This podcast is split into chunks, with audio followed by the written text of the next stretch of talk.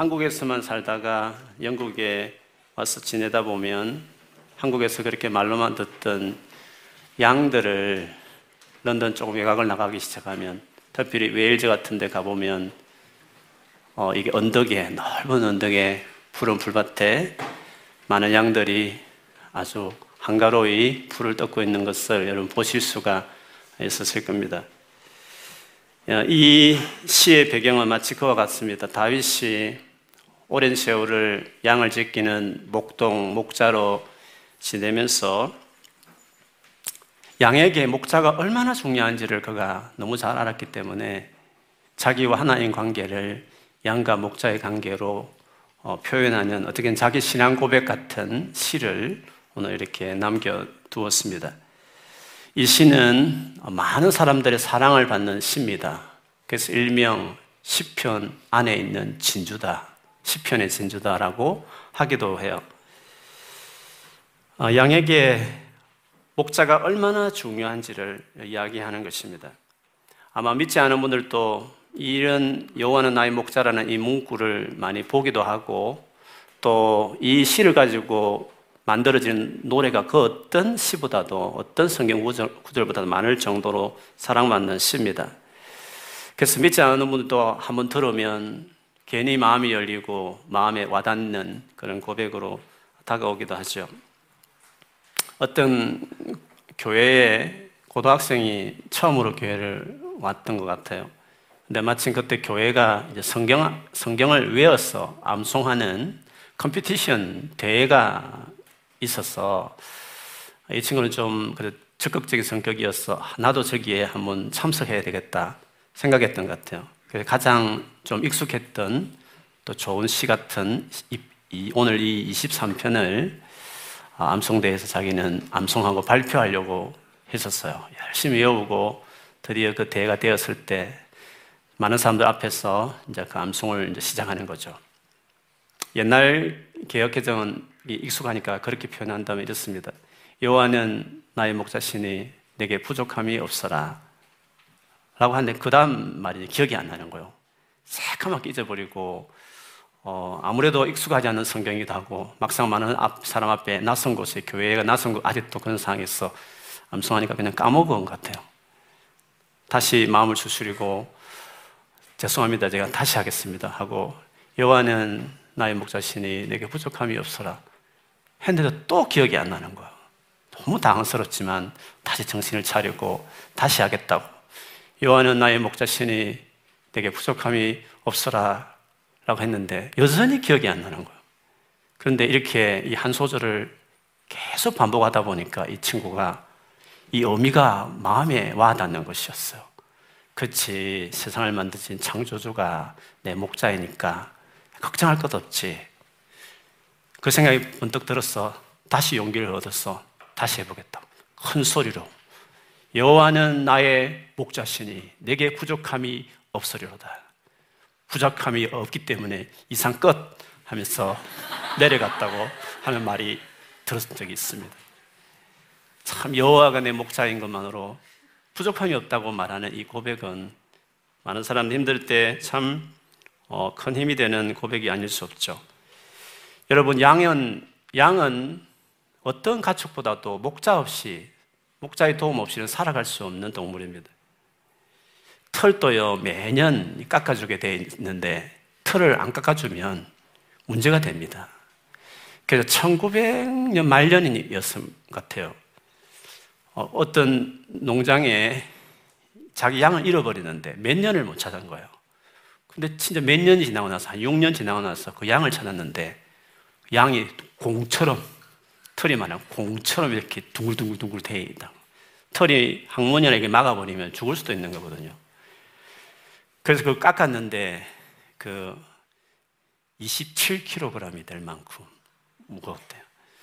또 그것이 유수했는지 또 다른 잃어버린 양을 찾았는데 더 오래됐는지 어, 깎았더니 42kg이 될 정도로 보기보다 42kg를 지고 지나갈 정도로 무거운 어, 그 털의 무게가 아, 그런 것 같습니다. 양은 이, 어, 이 두꺼운 자기 털을 믿고 추운 겨울에도 그냥 버티다가 얼어 죽을 수 있습니다. 차라리 털을 깎고 그 다음에 좀 맨살이 있는 살이 가까운 살이 부딪히는 양끼리 서로 체온으로 해야 겨울을 잘 이길 수 있는데 양은 이제 그걸 모르고 털만 믿다가 죽는 경우도 있다고 그럽니다. 그래서 매년 강아지든지 짐승이든지 털을 그렇게 뭐 굳이 할 필요 없는데 양은 어김없이 목자가 반드시 겨울이 되기 전에 깎아서 양을 위해서 우리가 돈 벌어 먹으려고 양을 털을 깎는 게 아니라 양을 위해서라도 털을 꼭 깎아줘야 한다고 그럽니다. 양은 시각, 시력이 우리하고 좀 다른 것이 300도로 볼 수 있습니다. 거의 여기 옆을 다 볼 수 정도의 넓은 시야를 가지고 대신 이게 앞뒤 간격이 먼 거리, 가까운 거리가 이렇게 확실치 않는다 그래요. 진짜 먼 거리는 그냥 포인트만 있지 자세하게 보지도 않지만 이 거리 감각이 떨어지고 그 다음에 깊이, 깊이 감각도 떨어진다 그래요. 그래서 그늘이진 우묵한 곳에 모르고 가다가 푹 발을 헛디디면 그, 그 짧은 다리가 그냥 푹 빠져서 넘어져 가지고 몸도 뒤뚱뒤뚱 하니까 한번 넘어버리면 내 발을 공중을 향해서 바덩거리면서 스스로 일어서기를 노력해도 잘 안 되는 옆에 동료 양들이 밀어서 이렇게 주거나 결국에는 목자의 손을 타야만 일어서는 아니면 그냥 늦어 넘어진 상태에서 등가죽이 썩든지 아니면 맹수가 달려와서 뜯어먹든지 할 정도이기 때문에 혼자서 가장 기본적인 들어 누웠다 일어서는 것도 할 수 없을 정도의 도움이 필요한 짐승이기도 합니다. 그가 좋아하는 음식은 또 시, 입이 또, 또 까다로워요.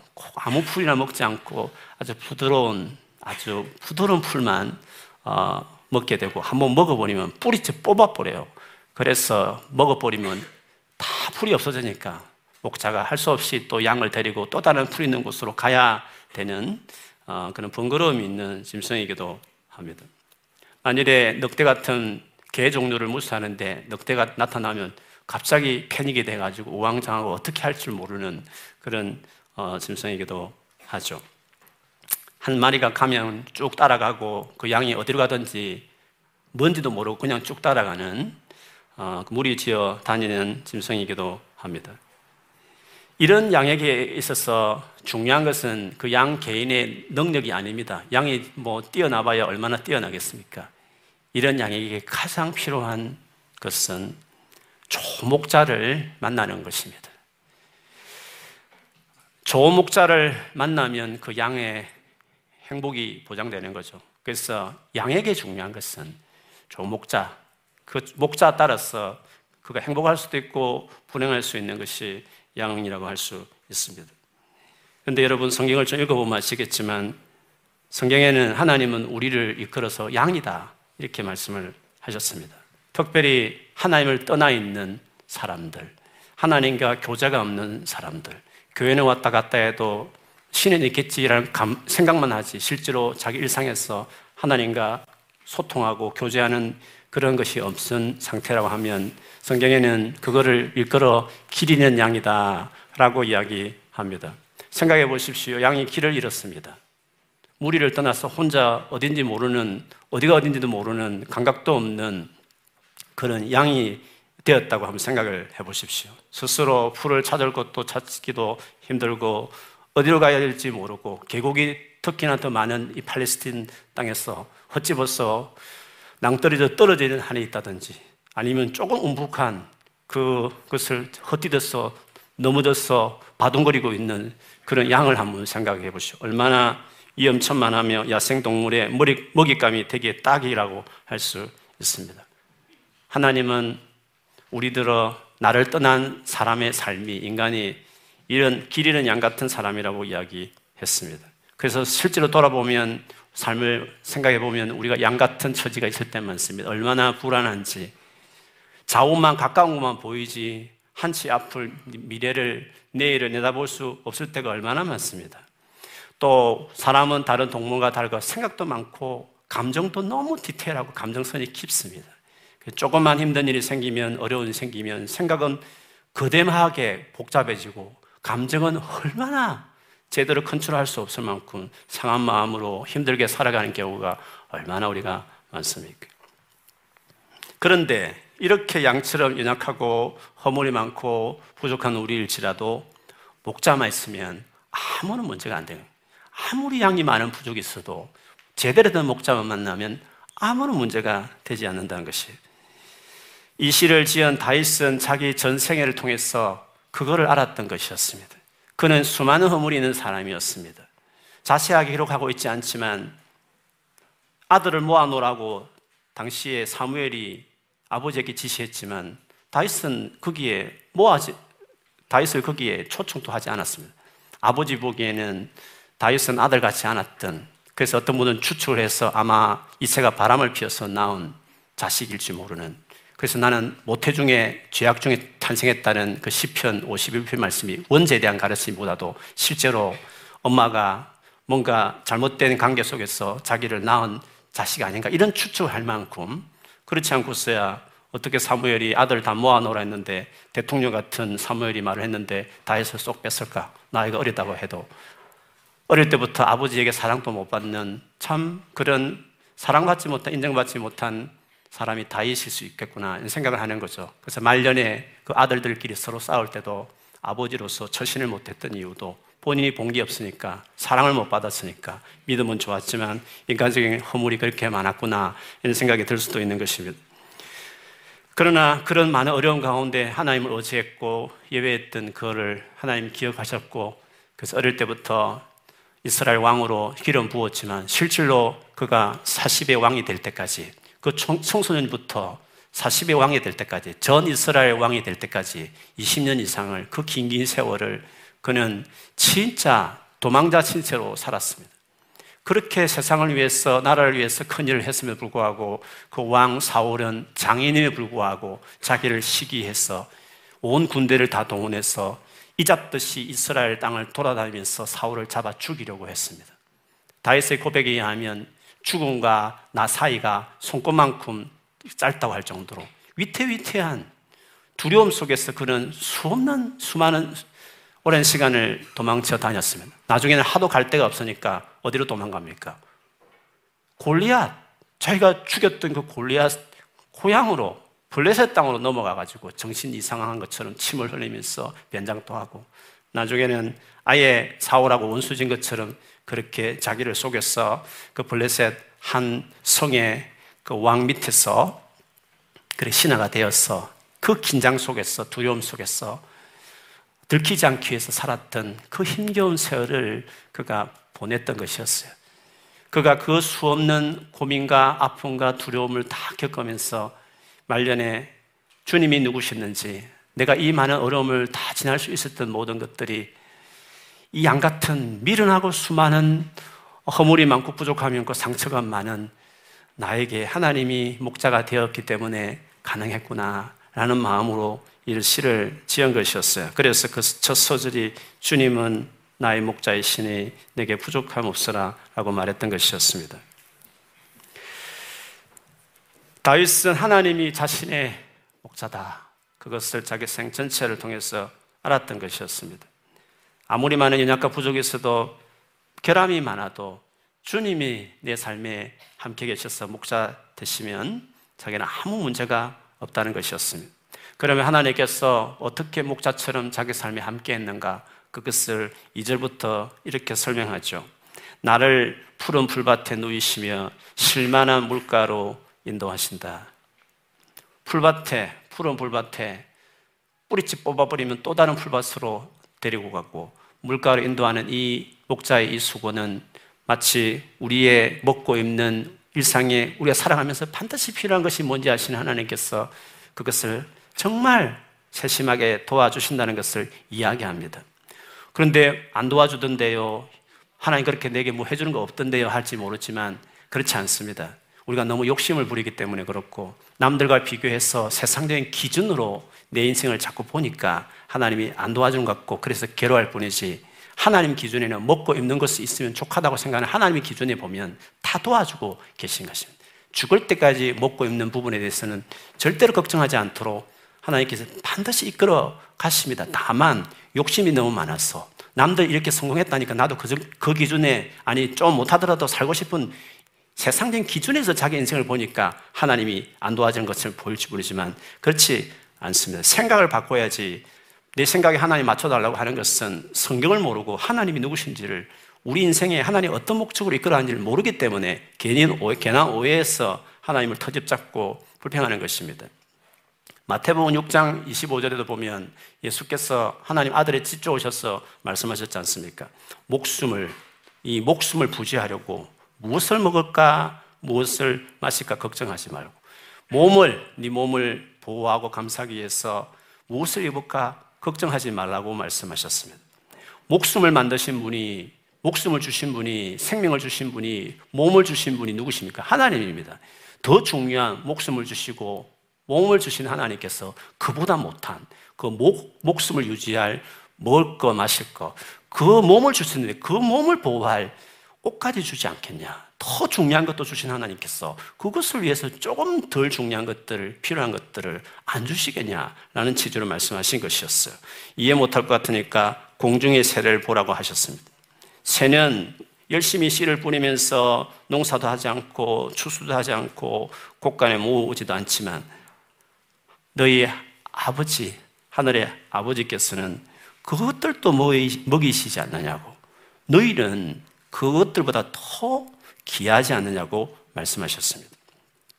그러니 공중의 새도 아무것도 안 돼도 먹여 살리시는 하나님이시면 더 귀한 너희는 먹고 살지 않겠나. 너무 욕심을 부리지 말라고. 성공이 목표가 되니까 자꾸 나에게 불평하는 것이지 반드시 죽지 않도록 먹고 입는 거 해결할 수 있도록 걱정하지 않도록 그것도 괜찮다. 중요한 목적을 가지고 살아야 돼. 그것만 목적이 되는 사람들은 평생을 죽을 때까지 하나님 원망하며 살 것입니다. 주님은 우리를 그거 하라고 부르지 않으셨어요. 하나님 나라와 그를 위해 살아가는 가치 있는 삶을 풀었지. 떵떵거리면서 세상 성공을 위해서 살아가는 인생으로 도와주는 신호를 부른 적이 없습니다. 그냥 자꾸 우리 기준이 그게 맞추니까 이렇쿵저렇쿵 하나님을 원망할 일들이 많은 것입니다. 몸을 입히는 옷도 걱정하지 말라 하시면서 들의 백합화를 예를 드셨습니다. 백합화가 수고도 하지 않고 옷감 짜듯이 길쌈도 하지 않지만 어떻느냐? 솔로몬이 모든 돈을 다 들여서 입었던 그 화려한 옷보다도 더 아름다운 아름다운 꽃으로 백합화를 입히자냐? 하루 있다가 피어질 꽃도 그렇게 신경을 쓰는데 하물며 너희일까 보냐? 왜 그래 믿음이 없느냐고 말씀을 하셨습니다. 그래서 무엇을 먹을까, 무엇을 마실까, 입을까 걱정하지 말아라. 이 모든 것은 모두 이방 사람들이 구하는 것이요. 하나님 모르는 기르는 양들이나 걱정하면서 그것을 구하는 것이지 너희 하늘 아버지께서는 이 모든 것이 너에게 필요하다는 것을 아신다. 절대로 먹고 입고 우리가 일상에 필요한 것들을 책임진다. 걱정하지 말라는 것이었습니다. 그리고 하나님은 어떤 목자셨는지를 3절에 보면 나에게 다시 새 힘을 주시고 당신의 이름을 위하여 바른 길로 나를 인도하신다 했습니다. 다시 나에게 새 힘을 주신다. 세상에는 여러 위험한 곳 너무 많습니다. 상처받을 일도 많습니다. 내가 너무 어리석고 그러면서도 고집세고 교만해서 잘못된 선택을 할 때도 돌아보면 참 많습니다.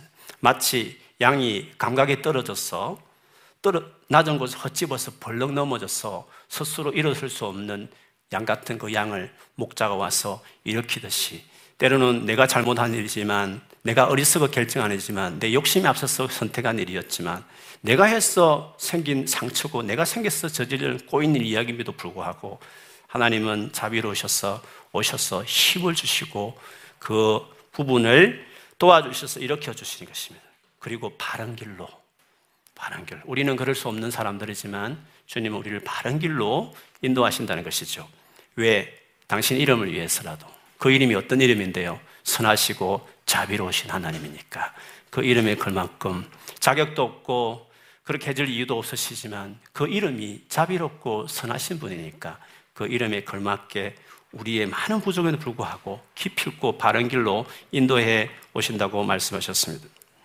그것뿐만 있는 건 아닙니다. 살다 보면 사절에 말한 것처럼 내가 비록 죽음의 그늘 골짜기로 다닐지라도 주님께서 나와 함께 계시고 주님의 막대기와 지팡이로 나를 보살펴 주시니 내게는 두려움이 없습니다. 죽음의 그늘 골짜기. 이러다가 죽을 것 같다는 느낌이 딱 들 정도로 어려운 상황, 도무지 내 힘으로는 어떻게 해결책도 보이지 않는 상황, 너무나 공포스럽고 두려움을 주는 상황을 만났을 때, 그런데 그렇게 힘든데도 내 주변에 한 사람도 내 편이 되어주는 사람이 없다고 느껴지는 그때에 주님은 나와 함께 해 주신다는 것입니다. 오늘 우리 한글 성경에 보면 주의 지팡이 막대기 이런 표현을 썼지만 히브리어나 그리고 영어 성경을 봐도 주라는 표현보다도 유라는 말을 썼습니다. 히브리어도 보면 유라는 2인칭, 2인칭 어, 명사를 썼습니다. 영어만 봐도 앞에는 다 he라는 3인칭을 썼지만 딱 이 구절에 와서는 죽음의 골짜기에 다닐 때 함께 하시는 주님을 표현할 때 you라는 나와 너라는 아주 가까운 관계로서 어, 인칭을 바꾸어 쓰게 되는 거죠. For you are with me. You wrote and your staff they comfort me. You 당신 당신은 내 그 손길이 있다는 것을 이렇게 표현했습니다. 여러 차례 말씀을 들었지만 하나님께서 우리 인간을 유일하게 우리 인간을 만드실 때는 처음부터 만들기 처음부터 당신의 아들과 딸을 삼겠다는 자녀 삼을 계획으로 사람을 만들었다고 말씀하셨습니다. 그렇기 때문에 우리는 처음부터 완전한 프리위를 주신 것이었습니다. 다른 동물들은 본능적으로 AI 수준처럼 죄를 지을 가능성이 전혀 없는 그 안에서 왔다 갔다 하는 자유를 주셨지만 인간은 다릅니다. 죄를 지을 수 있는 마음만 먹으면 지을 수 있을 정도로 완전한 하나님 같은 프리위를 주신 것이었습니다. 자식은 로봇처럼 어, 그렇게 할 수 없으니까. 그렇기 때문에 하나님께서 처음부터 우리를 그렇게 생각하셨기 때문에 하나님께서 우리의 모든 일상에 일일이 개입해서 막 처리하는 식으로 하나님 일하지 않습니다. 무슨 말이냐면 우리의 프리윌로 잘못된 선택을 하면 어려움이 생기도록 두시는 겁니다. 나는 착한데 주변 사람이 잘못되게 써서 피해를 입히면 내가 상처도 받을 수 있는 것입니다. 세상에 왜 이리 고난이 많으냐? 하나님이 전능하시고 사랑이 많으시면 고난을 다 없애줘야 되지 않겠냐고 어리석게 생각하는 생각 짧은 질문들이 있지만 그것은 하나님이 원대한 생각을 모르는 것입니다. 아니, 하나님께서 딱하고 힘든 고난 있는 문제를 해결하려면 어디까지 해야 된다는 말씀입니까? 병원에 수많은 사람이 누워 있는데 도대체 누구를 고쳐주고 누구는 안 고쳐줘야 된단 말입니까? 하에도 수 없는 사람이 교통사고로 죽고 사고당하고 입원하게 되는데 도대체 누구를 고쳐주고 어디, 어디까지 고쳐줘야 된다는 말입니까? 다 좋은 사랑하는 남편이고 아내고 딸이고 아들이고 친구들입니다. 어느 한 사람, 난 사람, 병원에 입원해 있는 사람 들어보면 다 누구 집에 귀한 생명입니다. 그러면 하나님이 사랑하시면 그 모든 사람을 고쳐주면 다 고쳐야 됩니다. 무슨 말입니까? 세상에 있는 모든 고난을 다 해결해 줘야 됩니다. 그러면 우리의 자유는 도대체 어디 있습니까? 우리의 자유 때문에 생긴 일들이 그런 불행들이 많은데 그 불행을 해결하겠다는 것은 우리 자유를 철저히 봉쇄하고 통제해서 아예 완전히 잘못된 일이 발생하지 않도록 해야만 세상에 고난이 없어진다는 말인데 그런 세상을 원한다는 말씀입니까? 애당초 그러면 당신의 형상도를 만들지 말고 자녀를, 자녀를 삼을 계획을 안 했으면 가능할 일이지만 자녀로 삼을 계획을 하셨으면 그 정도 우리를 사랑하시고 비중 있게 생각하면 어쩔 수 없는 하나님의 선택과 결정과 같은 것입니다. 그렇기 때문에 여러분이 어려움을 만났을 때 잘 생각해야 됩니다. 무조건 어려움이 생기면 하나님이 살아계시면서 사랑하시면서 왜 이런 일을 당하게 하느냐고 말들을 하고는 합니다. 그렇지 않습니다, 여러분. 어려움 만났을 때 모든 어려움이 생기면 다 나를 사랑하지 않고 하나님께서 내게도 응답하지 않는다고 생각하지 마십시오. 하나님은 투시는 겁니다. 그런 식으로 세상을 통치하기로 하셨기 때문에 그냥 두는 겁니다. 코로나 돌면 믿든지 안 믿든지 다 걸리고 암이 돌면 믿는 사람도 걸리는 것입니다. 그거는 하나님께서 세상을 그렇게 돌리고 계획했기 때문에 예외 없이 우리도 모두가 그 상황에 직면하게 되는 것입니다. 그러면 예수 믿는 우리는 도대체 뭐가 다르단 말씀입니까? 하나님은 목자가 되셔서 도대체 무슨 일을 우리의 삶에 하신다는 말씀입니까? 오늘 읽었던 본문을 다시 보면 내가 비록 죽음의 그늘 골짜기로 다닐지라도 주께서 나와 함께 계시고 주님이 막대기와 지팡이로 나를 보살펴 주시니 내게는 두려움이 없습니다. 죽음의 골짜기를 안 만나는 거 아닙니다. 여호와가 목자이셔서 부족함이 없다는데 난 부족해요. 먹고 사는 것도 걱정스럽고 어려움도 계속 만나요. 이 말씀이 안 맞아요. 라고 말할지 모르지만 부족함이 없다는 의미가 뭔지를 모르는 것입니다. 죽음의 골짜기를 안 만나면 안 만나게 하는 것이 부족함이 없는 삶입니까? 그러면 죽음의 골짜기를 지났다고 말하는 다윗은 1절 고백을 하지 말아야 되는 거죠. 만족함이 우리에게 부족함이 없다고 말하는 이 고백이 뭡니까? 똑같이 어려움을 만나는 것입니다. 똑같이 공부 안 하면 성적 안 나오고 열심히 일 안 하면 월급 못 받고 직장 다 안 되는 것입니다. 예수 믿어도 예가 없는 것입니다. 하나님이 그런 일반 원칙으로 세상을 다스리는 것입니다. 심은 대로 거둔 법칙을 누구나 다 하는 것입니다. 그러면 뭐가 다른 것입니까? 주님이 함께 하신다는 것이 다른 것입니다. 세상을 우리의 프리윌도 돌아가게 허용하셨지만 주님은 엑스트라로 괜히 고생하면서 괜히 복잡하게 당신 안 해도 될 일을 그냥 위에서 지시만 되고 손을 까딱 갔다 하면 해결할 문제를 당신이 와가지고 조금 하면 쉽게 해결될 것을 그 디테일한 감정과 그 디테일한 복잡한 생각 속에 하나하나 다 같이 개입하셨어. 함께 하시면서 이해해 주시고 공감해 주시고 생각도 넣어 주시고 감정도 도닥거리면서 그 모든 긴긴 고난의 상황을 당신이 안 해도 될 일인데 깊이 그런 식으로 함께 하시면서 우리와 함께 처음부터 마지막까지 사장이 그렇게 바쁘신 분이 할 필요 없는데 그 사장께서 그 낮은 낮고 사는 그 사람 집에 와서 떠나지 않은 채로 밤을 새우면서 몇 년을 그 집안에 같이 하면서 도와주는 사장과처럼 하나님께서 우리의 삶에 함께 하신다. 함께 하시면서 세세하게 도와준다. 도와주되 내가 할 몫을 가로치는 게 아니라 네가 해야 된다. 네가 해야 돼. 하도록 도와줄게. 내가 다 하도록. 열심히 공부해라. 열심히 일해라. 그리고 성격 네가 열심히 고쳐야 되는 거야. 말투도 고쳐야 돼. 다 네가 고쳐야 돼. 그거가 기도만 하면 고쳐지길 기대하는 것은 아니야. 그거는 맹신이야. 그는 믿음도 아니야. 네가 다 해야 돼. 그럼 내가 해줄게. 도와줄게. 계속 해라. 계속 하라고. 내가 성령의 능력으로. 그 성령의 열매인 것입니다. 성령이 수고해서 맺어주는 것입니다. 주님이 도와주셨어. 사람 바뀌는 거, 성격 바뀌는 거, 공부하고 일하는 거, 모든 것을 우리가 다 프리윌로 해야 될 일이지만, 그러나 우리는 목자가 함께 하셨어. 그 모든 가능, 영원한 하는 위하는 것도 다 같이 하셨어. 처음부터 마지막까지 함께 하셨어. 주의 지팡이와 막대기로 때로는 보호도 하고 때로는 격려도 하시면서 우리와 함께 하시는 방식으로 돕고 계신 그것이 그 삶이 얼마나 멋집니까? 그래서 아무리 내 힘으로 감당할 수 없는 삶이어도 감당해낼 수 있다. 충분히 해낼 수 있다. 하나님이 내 목자 되셔서 계시는 나의 인생은 부족함이 없다. 부족함이 없다는 의미가 바로 그런 의미로 이야기하는 것입니다. 바울이 순교 직전에 차디찬 로마 감옥에서 첫 번째 감옥을 갇혔을 때는 강금이었기 때문에 그래도 사람들이 왔다 갔다 왕래도 했고 음식도 먹고 이렇게 했지만 두 번째 순교를 당하기 위해서 갇혔을 때는 달랐습니다. 차디찬 감옥에서 불빛도 제대로 없고 더러운 그런 위생 안전 지들이 돌아다니는 그런 차디찬 감옥에서 마지막 순교를 앞두고 쓴 편지가 디모데 후서였어요. 디모데 후서 마지막 장 4장 끝부분에 보면 그가 그 마지막 상황이 어땠는지를 이렇게 고백합니다.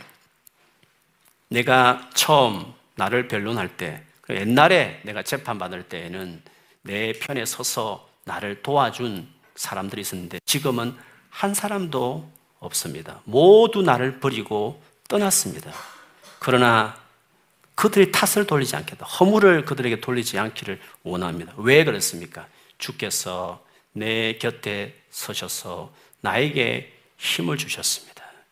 그것은 나를 통해서 끝까지 전도의 말씀을 온전히 세상에 전파하게 하시고 모든 이방 사람들이 그걸 들을 수 있도록 그런 방식으로 주님이 친히 사자의 입에 안 들어가게 하는 게 아니라 만나지만 건져두시고 함께하는 방식으로 자기 삶에 함께 했기 때문에 어떤 사람이든 어떤 상황이든지 불평하나 상황이나 사람에게도 원망하지 않고 왜 주님이 함께 하셨기 때문에 함께 하시는 주님이 그게 중요했기 때문에 넉넉했기 때문에 감당할 수 있었다는 고백을 한 것이었습니다.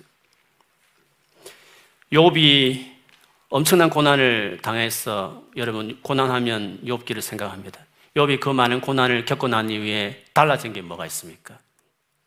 달라진 것은 하나님에 대한 인식이 달라졌다는 걸 여러분 잘 알 것입니다. 그 전에는 고난 당하기 전에는 귀로 듣던 귀로 듣던 하나님이셨지만 고난을 겪고 고난을 통과한 이후에 그는 하나님을 내 눈으로 보는 것 같습니다라고 이야기했습니다. 어떻게 그게 가능합니까? 고난은 고난의 상황은 하나님이 함께하는 더 close 2인칭, 3인칭에서 2인칭으로 바뀔 정도로 close하는 내 삶에 close하는 임재가 있는 순간이기 때문에 고난을 통과하는 사람들 주님을 깊이 만나는 만남이 이루어지는 거예요. 간증을 다 들어보십시오. 다 고난 가운데 하나님 깊이 만나는 그 은혜를 거기서 경험하는 것이었어요. 그래서 하나님을 눈으로 보는 것 같은 내가 하나님을 눈으로 보는 것처럼 생생하게 내가 주님을 느끼고 경험한다라고 이야기했던 것이었습니다. 그렇기 때문에 우리가 고난 당했을 때 고난만 보지 말고 이 고난의 상황에 왜 이런 고난을 주냐고 원망하지도 말고 그거는 원래 그런 것입니다. 세상이라는 건 다 그런 것입니다. 고난 당하는 어려움 당하는 자체 가지고 자꾸 complain하기 시작하면 첫 단초부터 지금 꼬인 겁니다. 그거는 하나님이 그렇게 세상을 돌리기로 했으니까 나도 예외 없이 믿든지 안 믿든지 누구나 당하는 고난들을 다 겪을 수 있는 것이니까 그거는 당연하다고 생각하고 그러나 오히려 불평하고 원망하기보다도 주님이 나와 함께 하시겠다. 주님이 정말 함께 하시면 도와주시겠다고 말씀하셨다. 함께 하신 하나님을 찾아야죠. 가까이 하고 그걸 기대하면서 담담하게 고난을 맞닥뜨리고 이겨낼 생각을 해야지. 자꾸 앉아서 왜왜하고 외치고 있으면 도대체 어떻게 문제를 해결하겠다는 것입니까? 도대체 하나님을 모르고 성경을 모르니까 자꾸 딴 생각을 그렇게 하는 것입니다. 하나님은 고난을 없애겠다고 말한 것이 아니라 환란 중에 만날 큰 도움이라 라고 말씀하신 것처럼 한란만 아니라 한란보다 더 크신 주님을 그 가운데 만나게 되는 것입니다. 그래서 우리가 사람도 그렇습니다. 평소에 건강할 때는 엄마 아빠가 그냥 노는 거 저 멀찍이 노는 거 보지만 갑자기 열이 오르고 밥도 안 먹고 진짜 어, 템프레처가 40도로 오가고 이러면 얼마나 걱정이 됩니까? 잘 수가 없는 것입니다. 그 아이 밑 옆에서 머리를 만지고 물수건 올려서 열을 떨어뜨리고 약을 시간 재가면서 먹이고 그렇지 않습니까? 힘들고 어려울 때 엄마가 부모가 있는 사람들과 없는 자식은 그게 다른 것입니다. 부모 없는 구아는 혼자서 버티는 것입니다. 그러나 우리는요, 부모가 있는 자녀는요, 그 부모가 그 고통을 대신하지는 않지만 가까이 하면서 도와주지 않습니까? 하나님도 그렇습니다. 왜 우리를 자식으로 생각했습니까? 우리를 AI 인공지능 인간으로 처음부터 만들지 않으셨으니까 겪지만 그러나 옆에 계셔서 더 가까이 하셔서 임재하시. 그래서 고난 당했을 때 마음이 상했을 때 상한 심령을 제물로 받으시고 가까이 한다고 말씀하지 않습니까? 상한 심령을 하나님 기뻐한 제사로 말한 이유가 뭡니까? 그렇게 힘들고 어려울 때 그 상황과 발당과 그런 것들을 원망하지 말고 그 상황 가운데 누구나 겪을 수 있는 이고 하다 보면 내가 자료도 다가올 어려움들이 많으니까 그 원인을 캐고 원인 균형을 하려고 하지 말고 주님 이런 가운데 오히려 더 가까이 하셔서 내 곁에서 힘을 주실 주님을 기대하면서 나아가야 물고가 터는 것입니다. 브레이크 스루 할 수 있는 그런 문제 해결할 수 있는 사람이 되는 것입니다. 그것이 목자로 계신 하나님께서 어려움 당했을 때 하는 개입하시고 돕는 방식인 것을 이렇게 고백한 것이었습니다. 마지막에는 주님께서 내 원수들이 보는 앞에서 내게 잔치상을 차려주시고 내 머리에 기름을 부르시어 나를 귀한 손님으로 맞아주시니 내 잔이 넘칩니다. 진실로 주님의 선하심과 인자하심이 내가 사는 날 동안 나를 따르니 나는 주님의 집으로 돌아가 영원히 그곳에서 살겠습니다고 했습니다. 원수들 앞에서 잔치상을 차렸다는 것은 큰 전쟁이 이기고 그 원수들을 포로로 잡은 채로 그 포로 잡은 그 앞에서 그 수고한 그 병사들을 왕이 그들 위해서 잔치상을 부린, 부리고 나서 그 앞에서 축제를 벌이게 하는 것입니다. 그리고 왕이나 귀족 정도야 오는 손님에게 기름을 머리에 바르고 얼굴에 바르서 온 향기로 잔치의 형을 돋구는 것입니다. 그래서 오늘 본문에도 주님이 나를 귀한 손님으로 맞이하셨다고 이야기하셨습니다. 종국에는 그렇습니다. 주께서 결국 우리의 모든 고난을 다 이기고 통과한 이후에 하나님의 그 영광, 당신의 나라의 영원한 그 영광을 누리는 그 자리에 우리를 앉아 두고 두고 예수 그리스도와 왕노릇하는 그런 삶으로 우리 인도해 가시는 것입니다. 오늘 예수님이 주님께서 우리, 우리와 어떤 위치에 있는지를 재밌게 오늘 본문을 보면 어, 이렇게 나눌 수 있습니다. 1절부터 3절까지는 예수님은 우리 앞에 있었습니다. 양은 뭘 모르니까 목장 앞에서 소리를 지르면서 양들을 다 몰고 인도하는 마치 주님 우리 앞에 계셨던 분이셨습니다. 그런데요, 죽음의 골짜기를 지나갈 때는 어떻게 했습니까? 주님이 내 곁에서 바로 내 가까이 가까이 오셔서 내 곁에 계시는 것입니다. 그리고 그 다음에 어떻습니까? 오늘 본문에 보면 마지막 절에 보면 주의 선하심과 인자심이 내가 사는 날 동안 나를 어떻게 한다고요? 따르리니 무슨 말입니까? 나를 따라오는 것입니다. 이때는 주님은 뒤에 계신 것입니다. 주님은 앞에도 계시고 내 옆에도 계시고 내 뒤에도 계시는 무슨 말입니까? 나를 둘러사는 나의 삶 전체에 모든 곳에 주님이 나와 늘 같이 계셔서 그렇게 이끌어 가시는 것입니다. 언제까지요? 내가 사는 날 동안 시간적으로도 항상 장소도 어디 있든지 그렇게 나의 목자가 되셔서 나의 삶을 이끌어가는 분이시라고 말씀하셨습니다.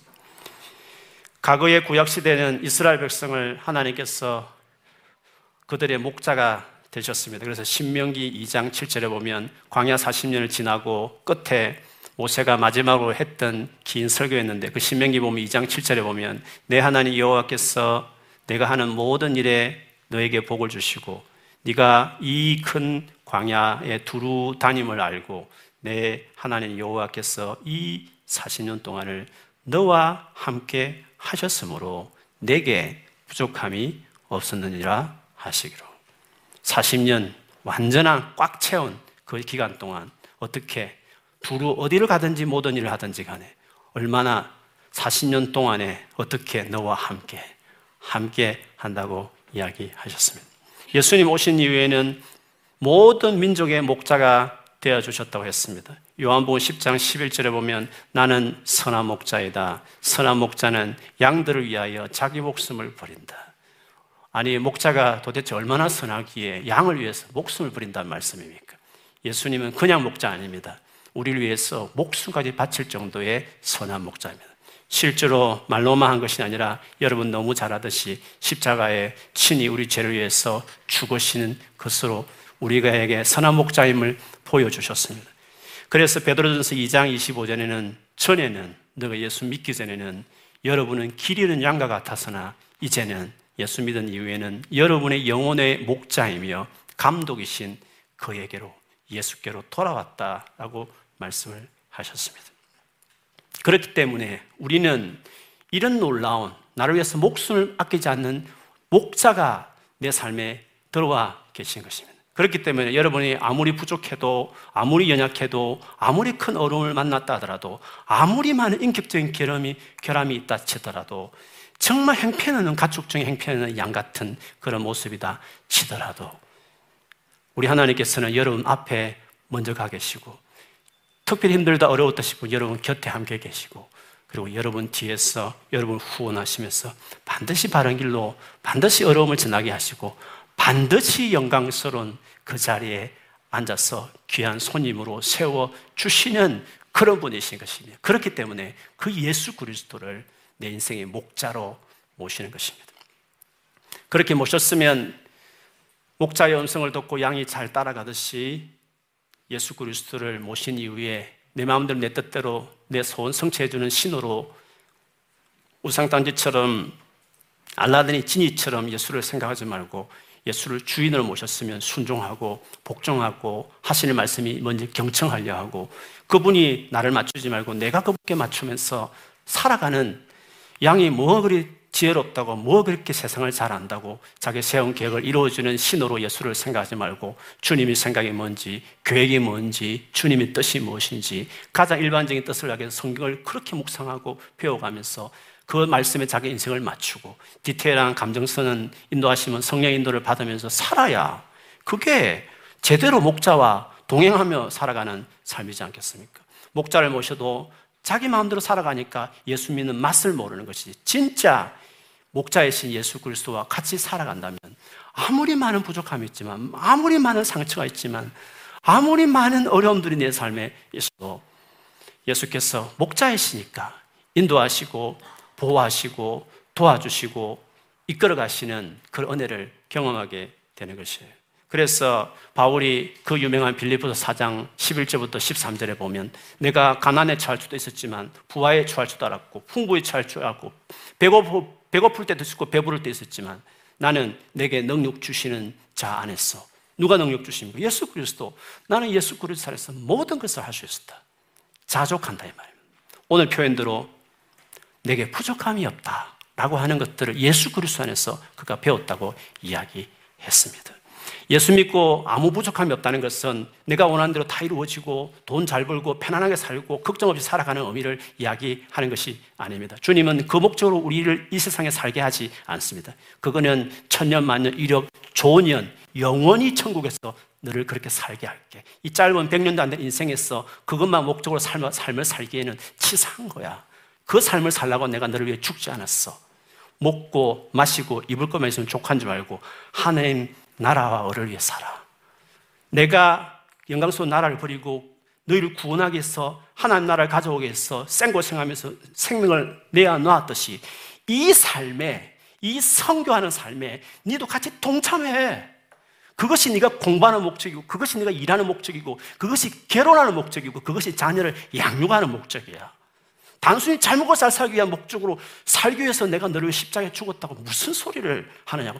천국에서 영원히 살 거야. 천국에서 그렇게. 100년 안 되는 이 세상에서는 하나님을 알고 그분을 사랑하고 그분처럼 거룩하게 자기를 세워가고 그분처럼 사람을 사랑하는 인격을 세울 뿐만 아니라 이 같은 이 놀라운 영생, 새로운 삶을 제공하는 예수 그리스도를 전하고 예수를 더 잘 믿도록 섬기고 희생하며 도와서 이 하나님 나라가 계속 진전되도록 많은 사람이 이 영광스러운 나라에 들어오도록 목자 없이 길 잃은 양들에게 목자를 안겨주는 이 삶을 살아가는 일을 위해서 네가 런던에 와 있고 그 일을 위해서 네가 지금 공부하고 있고 그 일을 위해서 네가 일을 하는 거야. 그 목적으로 살아가는 자들에게는 부족함이 없는 것입니다.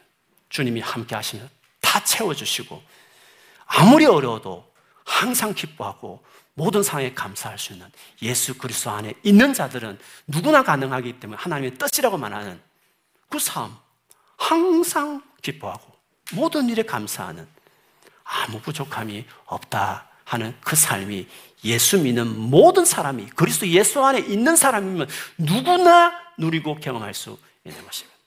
그런데 모르는 겁니다. 예수 믿는 삶이 뭔지, 예수 믿는 사람이 무엇을 위해 살아가는 건지, 예수 믿는 사람이 받는 복이 뭔지, 예수 믿고 나서 변화된 삶이란 게 뭔지, 하나님께서 우리의 삶에 복을 준다는 의미가 뭔지를 도무지 모르는 것입니다. 그냥 예수 믿으면 잘 되겠지. 이런 성공만 하는 것입니다. 안 해주면 왜 안 해주지? 나를 사랑하지 않나?